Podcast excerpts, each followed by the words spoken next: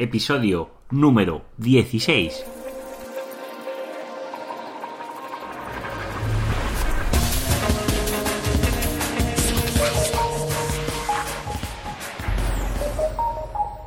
Muy buenos días, queridos oyentes. Nos encontramos con el último episodio de la semana. Porque si aún no te habías enterado, hoy es viernes. Recordar que este podcast habla de todo lo relacionado con el SEO en buscadores, pero sobre todo difundir el magnífico mundo que es el posicionamiento web en buscadores y en otros canales. Además de hablar de posicionamiento en Google, también vamos a tocar, a tocar temas como posicionamiento en YouTube, posicionamiento en Amazon, posicionamiento en lo que son el App Store y el Google Play. En definitiva, todo lo que es posicionar vuestro proyecto online a través de los diferentes canales. Antes de comenzar con el apasionante episodio de hoy, que vamos a hablar de la frenética semana que hemos sufrido gracias a la actualización del algoritmo, quiero recordar y agradecer a las 38 personas que han valorado este podcast a través de iTunes. Muchísimas gracias, porque esa labor que has realizado me ayuda a ganar o a, difundir a más oyentes este podcast. También quiero agradecer los me gustas en iVoox. Y si no sois una de esas 38 personas y de los que habéis hecho un me gusta en iVoox, os pido que valoréis este podcast si es de vuestro agrado con esas valoraciones de 5 estrellas en iTunes. Recordad que me podéis encontrar en la página web seoprofesional.net que dentro de esta página web encontráis todos los enlaces de las redes sociales, que realmente no estoy haciéndole todo el énfasis o esfuerzo que debería de hacer, eso pasa en cuchillo de palo, eh, de palo en casa de herrero. Y comenzamos con el programa de hoy. La última actualización del algoritmo de Panda de 2016. Estas semanas, sobre todo a principio de semana o final de la semana, concretamente el viernes pasado, comenzaron a haber bailes muy grandes en los SERPs, en las páginas de resultados de, Google. Inicialmente, y hay rumores, eh, rumores entre los webmasters de que, de que por qué era debido de todo este cambio, se había la actualización de Pingüino, que sabemos que tiene que llegar en breve, pero que aún no ha llegado. Y todas estas actualizaciones que son masivas, pues hacen un cambio, un movimiento en los seres muy importantes, ya sean para bien o para mal, pero hay, movimiento. Con lo cual, crear bastante revuelo todos estos cambios. Tenemos a los portavoces de Google, los más conocidos en John Muller y Karin Illes, que están recibiendo verdadero spam a través de Twitter preguntando y repreguntando sobre esta actualización y ellos contestando en un modo troll, si no, bueno, de aquella manera por esa presión que tienen. Pero la realidad es que Google Panda, eh, Google Panda concretamente, ha tenido una actualización, la 4.2, y se ha incluido en el núcleo del algoritmo de Google. Y me estaréis preguntando, ¿y esto qué quiere decir, Carlos? Que no, no lo entiende, no se entiende muy bien esto. Pero lo importante es que Google ha confirmado la noticia, ¿no? Es un factor importante porque muchas veces no suele reconocer estas actualizaciones.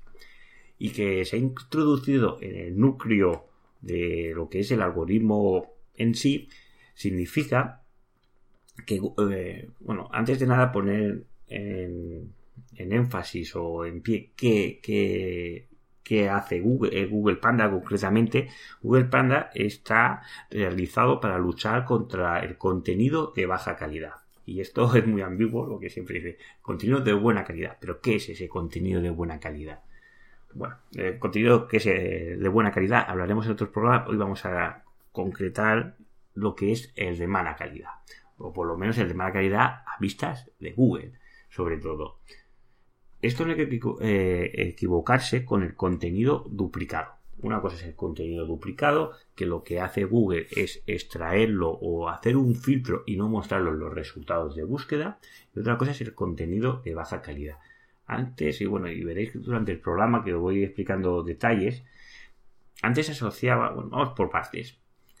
¿Qué puede ser eh, o cómo puede afectar esta actualización o cómo ha afectado esta actualización. Pues ha habido caídas muy grandes en los SER, lógicamente, pues hay gente que, que está en las primeras posiciones a aparecer en la posición 100 o directamente por, horas desaparecer de las palabras claves que se estaban posicionando.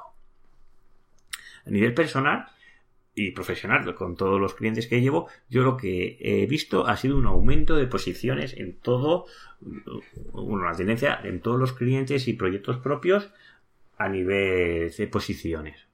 Con lo cual este eh, algoritmo lo que intenta atacar es el contenido de baja calidad y por si esas horas métricas por lo menos los clientes que, que, llevo pues todos están generando contenido de calidad a ojos de Google ¿no? que es quien juzga si es bueno o es malo ¿no? los ganadores una de las cosas que ellos consideran de las entrevistas que ha realizado pues eh, las personas o los portavoces de Google os voy a comentar un poco, pues, esas entrevistas que preguntan un poco sobre esa actualización y dónde va la actualización, ¿no? Y una es cómo es la curación de contenidos, ¿no? ¿Cómo, cómo la ve Google? ¿La ve que es contenido de calidad o no?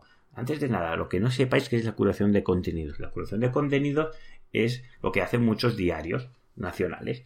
Ellos muestran una, una parte de la noticia que no, la fuente no es de ellos, sino puede ser de otra persona relevante, la remarcan en cursiva y muestran un enlace hacia el contenido original.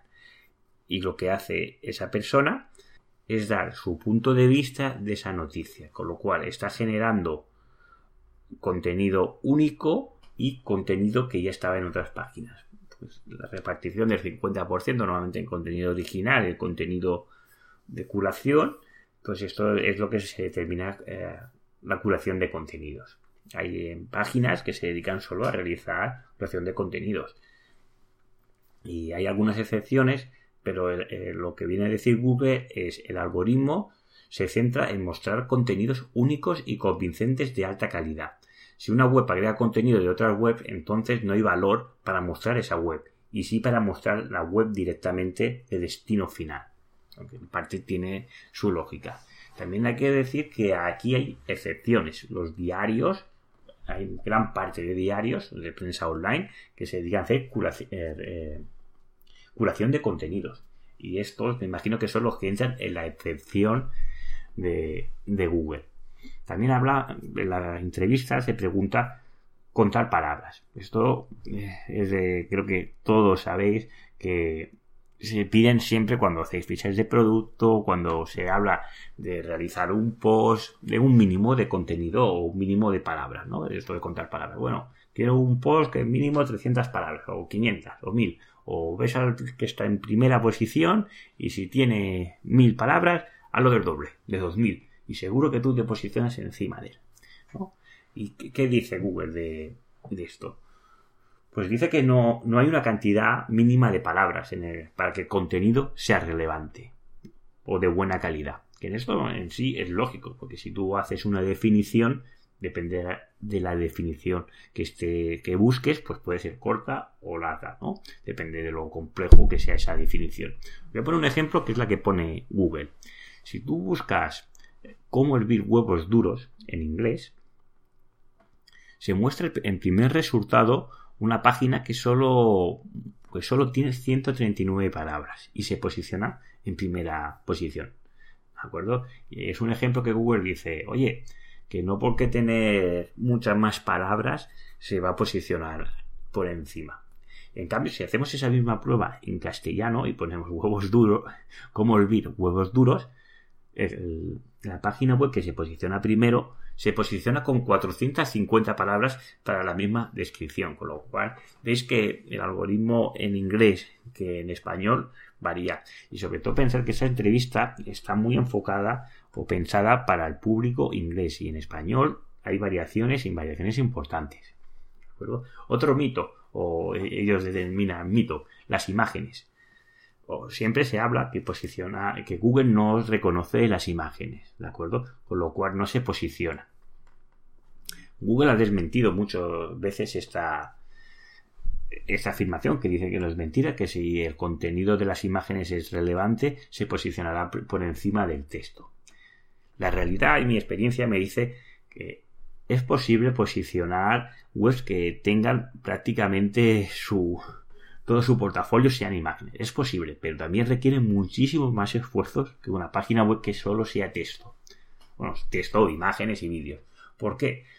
Porque las imágenes en que tú puedas poner todos los atributos que Google reconoce, como el, AR la imagen, poner el archivo de la imagen donde se guarda, poner una palabra que sea relevante del contenido de esa imagen, poner la, la, leyenda de, lo, de la imagen, pues todos estos atributos que le podemos asignar a la imagen, es difícil competir con una página web que el 90% sea imágenes y ahora me estoy recordando de una persona que conozco que aprecio muchísimo y seguramente que me escucha y sabe que estoy hablando de él, que esa página web que es el 98% de imágenes y el 2% es texto. Normalmente son páginas pues de fotógrafos, de diseñadores gráficos, bueno, todo lo que se mueve, se mueve a través de entra a través de los ojos, pues son muy relevantes estas páginas a, través de, las imágenes, ¿no?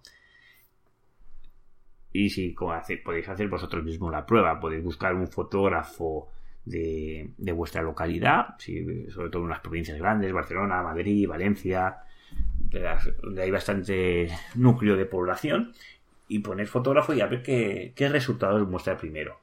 Veréis que hay páginas que su, su página principal son casi todo imágenes pero porque también tenéis que ver que se mueve en el contexto que sus competidores también suelen tener imágenes. Ya os digo yo que cuesta más. Es posible, pero cuesta más. Y es lo que vienen a decir ellos, que si el contenido es único o relevante, esas imágenes son relevantes a su contenido, pues no tiene que afectar. Yo os puedo asegurar que a través de este podcast, entre otras cosas, en las notas del programa pongo textos, porque si solo deja el enlace de la barra del audio para escuchar el podcast, es, prácticamente imposible de posicionar o que la web reciba de tráfico a través de solo el podcast.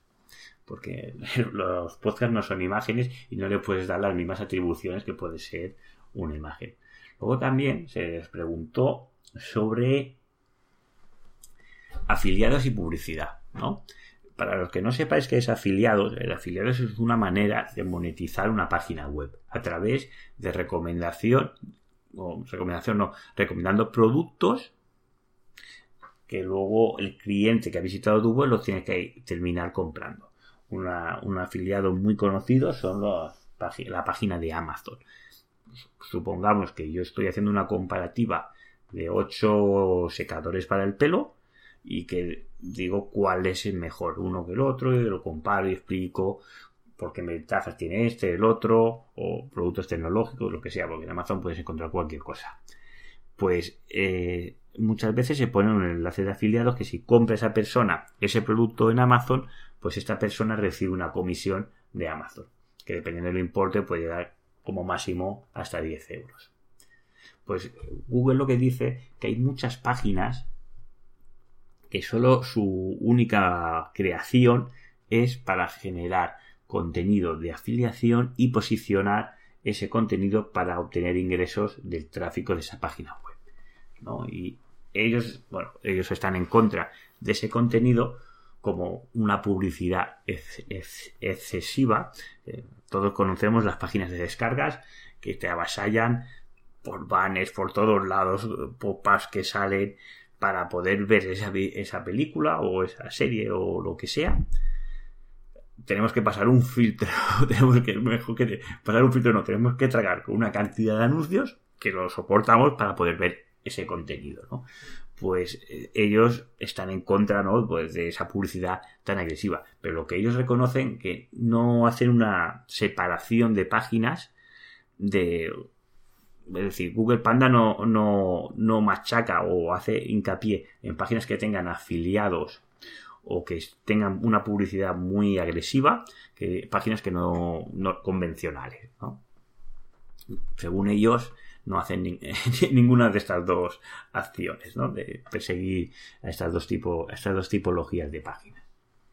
Bueno, recordar que esto, cuando haces una entrevista a personas de Google, eh, a veces es como hablar con, un político, que tú le preguntas una cosa y él te contesta o te sale por la tangente y te contesta lo que te quiere responder, ¿no? Y no siempre acaba de decir todo como, es decir, con pelos y señales, ¿no? Porque no quieren desvelar todas sus cartas. Otras preguntas que se realizan son los comentarios realizados por los usuarios. ¿no? Eh, hay webmasters y SEOs que recomiendan excluir o quitar los comentarios de las páginas, de las páginas de comentarios, directamente eliminarlos. ¿Por qué? Porque eh, se, se, cree o hay a veces que los comentarios que se aportan a una página web no son de calidad. Porque, claro, si lees un post y dices, oh, hola, me, ha gustado mucho y dices ya adiós, yo estoy encantado que me hayas comentado ese comentario, pero según de los ojos de Google puede ser que ese comentario no se vea como relevante o como contenido único. Yo os voy a poner un ejemplo de que es Amazon. Amazon tiene muy poco contenido de texto. Realmente las descripciones de productos no son eh, muy exhaustivas, no son muy grandes y si la gran generación de contenido está generada, generada por el usuario con las valoraciones de producto. Amazon se debe tratar como, como digo yo, como algo excepcional, ¿no? Es como si queremos compararnos con, con la realeza. Estoy convencido que ninguno de vosotros tiene sangre azul entre vuestras venas, igual que yo. Con lo cual no nos podemos comparar con alguien que es excepcional. Y Amazon eh, se da este caso. Un día, o en otros programas, podría incluso analizar bastantes detalles de Amazon que eh, tiene una serie de patrones que no se dan en ninguna otra página web porque Google la mira con otro con otros ojos, ¿no? Y es así. Con lo cual no nos podemos comparar con el con uno de los más grandes. Resumiendo el tema y volviendo a los comentarios. Eh, Google no recomienda eliminar o suprimir o vetar todo este contenido porque hay otros webmasters que lo que hacen es vetar, ¿no? Y claro, la censura y todo esto, pues Google tampoco la ve con buenos ojos. Sí que habrá contenidos de, mejor calidad y de peor calidad, pero desde mi punto de vista, eh, los comentarios de los usuarios deben, deben de estar. También se hace esa pregunta en los foros. Es de todos conocidos que un foro y, administrar un foro eh, es, complejo porque hay una parte de usuarios que tienen que tienen todos en común una temática pero también hay otra parte de usuarios o, o hay una parte que es spam eh, que eh, solo comentan, spam o trolls, que solo comentan por su propio bien o, hacen preguntas y luego se las responden con otros usuarios. Y todo esto está en los controladores o de todos estos foros controlar y vetar sobre todo, todo cualquier indicio de spam que haya en el, en el foro, porque si no lo hacen ellos, Google vendrá y te lo, te lo, te lo penalizará y, es complejo. ¿eh? Administrar todo lo que son foros no son tareas fáciles y, son personas que los administradores yo admiro porque tienen que lidiar con cada una que si, si estuvierais un poco, si conocéis a alguien, os podrá explicar de primera mano que no es tarea fácil. Otra pregunta muy importante que realiza es que si los dominios MD ayudan al posicionamiento o Google o les da un plus de posicionamiento respecto a los demás. ¿Qué es un dominio MD? Un dominio MD es un dominio que, que lleva dentro de ese dominio una palabra clave. ¿Vale? Todos hemos visto dominios que es eh, yo hago algo o mi servicio, que es una palabra clave, .com o o lo que sea. Y aquí Google dice muy rotundamente que según Google no da ninguna preferencia a, la keyword o a la palabra clave que pueda llevar el dominio, que Google no se fija en eso. Esta palabra, si la miramos, o esta respuesta, si la miramos desde el punto de vista anglosajón, es realidad, eh, es cierta entre comillas. El punto, los, los puntos MD ya no son tan importantes por un motivo muy, muy lógico, porque están todos, o prácticamente todos, extinguidos. Es decir, querer buscar un dominio, pongo que yo soy taxista, y pongamos taxista Barcelona, pues esto en Estados Unidos, taxi Nueva York, es prácticamente imposible, por no decir imposible, porque están todos agotados. Con lo cual, Google ahí sí que aplicado medidas de eh, el, dominio MD no da la misma fuerza que tenía anteriormente. Pero esto en el mundo español o cualquier otra lengua que no sea el inglés aún sigue siendo, siendo un punto diferenciador respecto a la competencia. Y si podéis escoger un punto MD, lo recomiendo. Luego está a nivel de marketing, si es interesante cogerlo, es mejor potenciar la marca y no solo la keyword, depende del tipo de negocio y de servicio que vayáis a ofrecer. Pero claro, no, es lo mismo un pintor que a lo mejor una empresa que está vendiendo un producto y se quiere reconocer o, bueno, se tendría que estudiar más con, con detalles, ¿no? Pero si podéis coger un dominio.md. Os voy a dar un ejemplo. Hace poco, hace pocas semanas, o a lo mejor los meses pasados, salieron, os vais dando cuenta que van saliendo puntos FM o puntos TV o otros puntos que no son los .com, los puntos de siempre, ¿no? Hace poco salieron o me mandaron uno de los hosting que suelo trabajar una, informa, una newsletter que me decían ya están los dominios .barcelona disponibles y ostras, voy a ver si puedo comprar alguno. Y mire, pues lo típico, los, dominios típicos que podía adquirir para mi negocio. Todos estaban cogidos. Y ostras, digo, bueno, voy a mirar si puedo coger para alguno de mis clientes.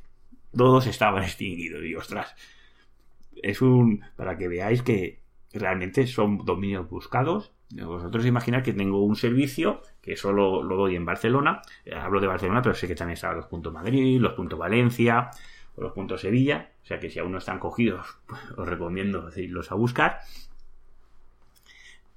para, para posicionar, porque da un plus de, a la hora de posicionar esa página web. Concretamente, para el lunes que viene tengo algunas preguntas y respuestas sobre los dominios MD, que los tengo aquí apuntados para responderos con más detalles.